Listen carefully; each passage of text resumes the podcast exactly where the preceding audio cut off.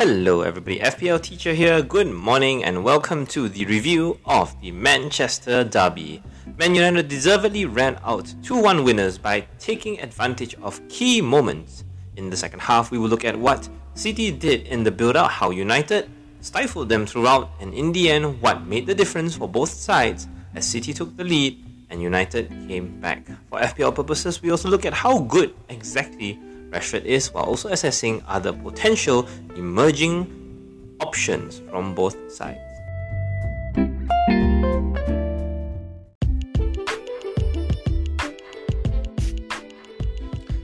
Manchester United. The epic win here was a result of clever game management from Erik Ten Hag yet again. Already mentioned many times in this podcast, really the key was about locking up key players that made the ball work for City. The true hero of the entire first half period that prevented City from sitting inside United's third was Christian Eriksen. The way United's 4-2-3-1 setup really looked like a 4-4-2 when United wanted to win the ball. Martial basically sat in between the central defense and anywhere in midfield, but really when they sensed a moment of weakness to harry City into playing long balls, Christian Eriksen would be the one bursting from midfield just to subtly block the ball and prevent it from going to Rodrigo. Eriksen's runs, basically cautious and positioning himself between ball and Rodri, was strangely a really straightforward solution that no matter if City played their usual 3-2-4-1 or whether they played an extremely wide 4-2-3-1, Eriksen simply had to prevent the ball from going to Rodri almost as if doing a man marking job, and City were forced to play it wide. Now, having said that, all these tactical nullifications really set the stage for key moments in the second half when managers choose to make their impact. A derby is so high stake that really it's about relying on moments where each manager can draw swords and really hit opponents where it hurts. Anthony Martial off for Antony basically gave United this unseen fluidity where Marcus Rashford as the number 9 could drift to the left while Bruno Fernandes, who originally as the right sided midfielder, could move into the centre. But really what unlocked everything was Garnacho coming on on the left side. Now, with Garnacho left and Antony strictly on the right, Rashford and Bruno Fernandes played the classic number 9 number 10 combination and Strangely, it worked to fantastic fruition. Of course, there was an, a slight exploit of the offside rule here, but Bruno Fernandes knows his job as the number 10, not only drifting into certain key positions for FPL purposes that puts him in an assisting scenario, but also releasing certain runners that make Bruno the James Maddison of the side, being a sister of the sister, releasing the likes of the quote unquote Harvey Barnes of the system, which is Alejandro Garnacho. So a quick note on how Marcus Rashford has understood his role as a number 9 and evolved using his change of pace. For both goals, we have to understand that Rashford intentionally put himself in an offside position. This was to draw the attention of both centre backs in order to free space for Bruno Fernandes and Antony on the far side. Now, there was this moment for the second goal in particular where Rashford was already offside and Garnacho knew this, trying to cross for Antony, which was blocked. And it was at that moment Rashford knew exactly where to walk to in order to be level for the cutback on the second attempt. So this is basically Rashford getting the minute details correct instead of just loitering and being the traditional young striker that usually lets down his team.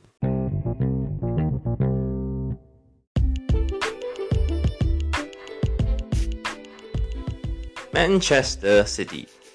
Instead of trying to flick through the numbers and the different combinations they had going into this particular derby, really it's about keeping it simple and trying to figure out where City saw their key advantage areas throughout this match. City really kept it simple here, refusing to morph into their usual 3 whatever whatever formation, not overloading any fullbacks into midfield all the way until late in the second half. Instead, Joao Cancelo played left back and bombed up really, really high and really, really wide, supporting Phil Foden. and this was where they intended to dominate in, at the beginning of the first period. However, with Rodri locked up, long switches really failed to actually reach Cancelo as well as Foden, with United really wising up, placing Casemiro in the exact spot, and it forced City into really awkward positionings through Bernardo Silva and Erling Haaland, who both dropped deeper and deeper and deeper, who just were tracked quite simply by Casemiro himself. In the second half, however, all those players mentioned on the left side bombed into the box as KDB took over the reins himself, moving into his traditional right wing, if not making his trademark bombing runs into the right half space, eventually finding the opener. The difference here was the personnel that made late runs to the far post because we all know that Erling Haaland loves a good matchup at the far post, completely occupied by Varane as well as AWB. Bernardo Silva was actually the first player to exploit this space, having a few really good chances himself, but he just failed to turn those into shots. And when Grealish came on for Foden, Grealish was the one that dealt the opening blow.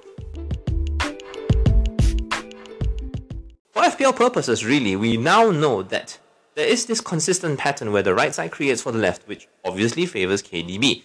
So the question always comes down to who you feel you can predict starting on the left. At the moment, Phil Foden does not present himself as an aerial target. So really, we are looking at Jack Grealish being the most influential, although not guaranteed minutes.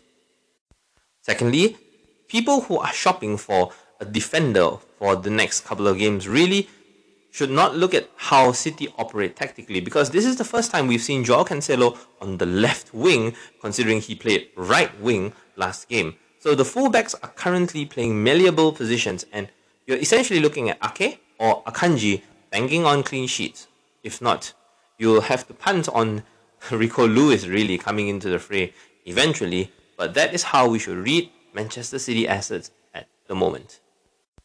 Lastly, we need to give a quick note on the consistent pattern that has been noted over the last few games that directly correlate to their results. City convincingly win or at least control games when Gundogan plays on the left half space. In this particular case, Bernardo Silva took over and KDB eventually overloaded that space, but really, when Gundogan plays, City play a very stable high XG game compared to what we saw today.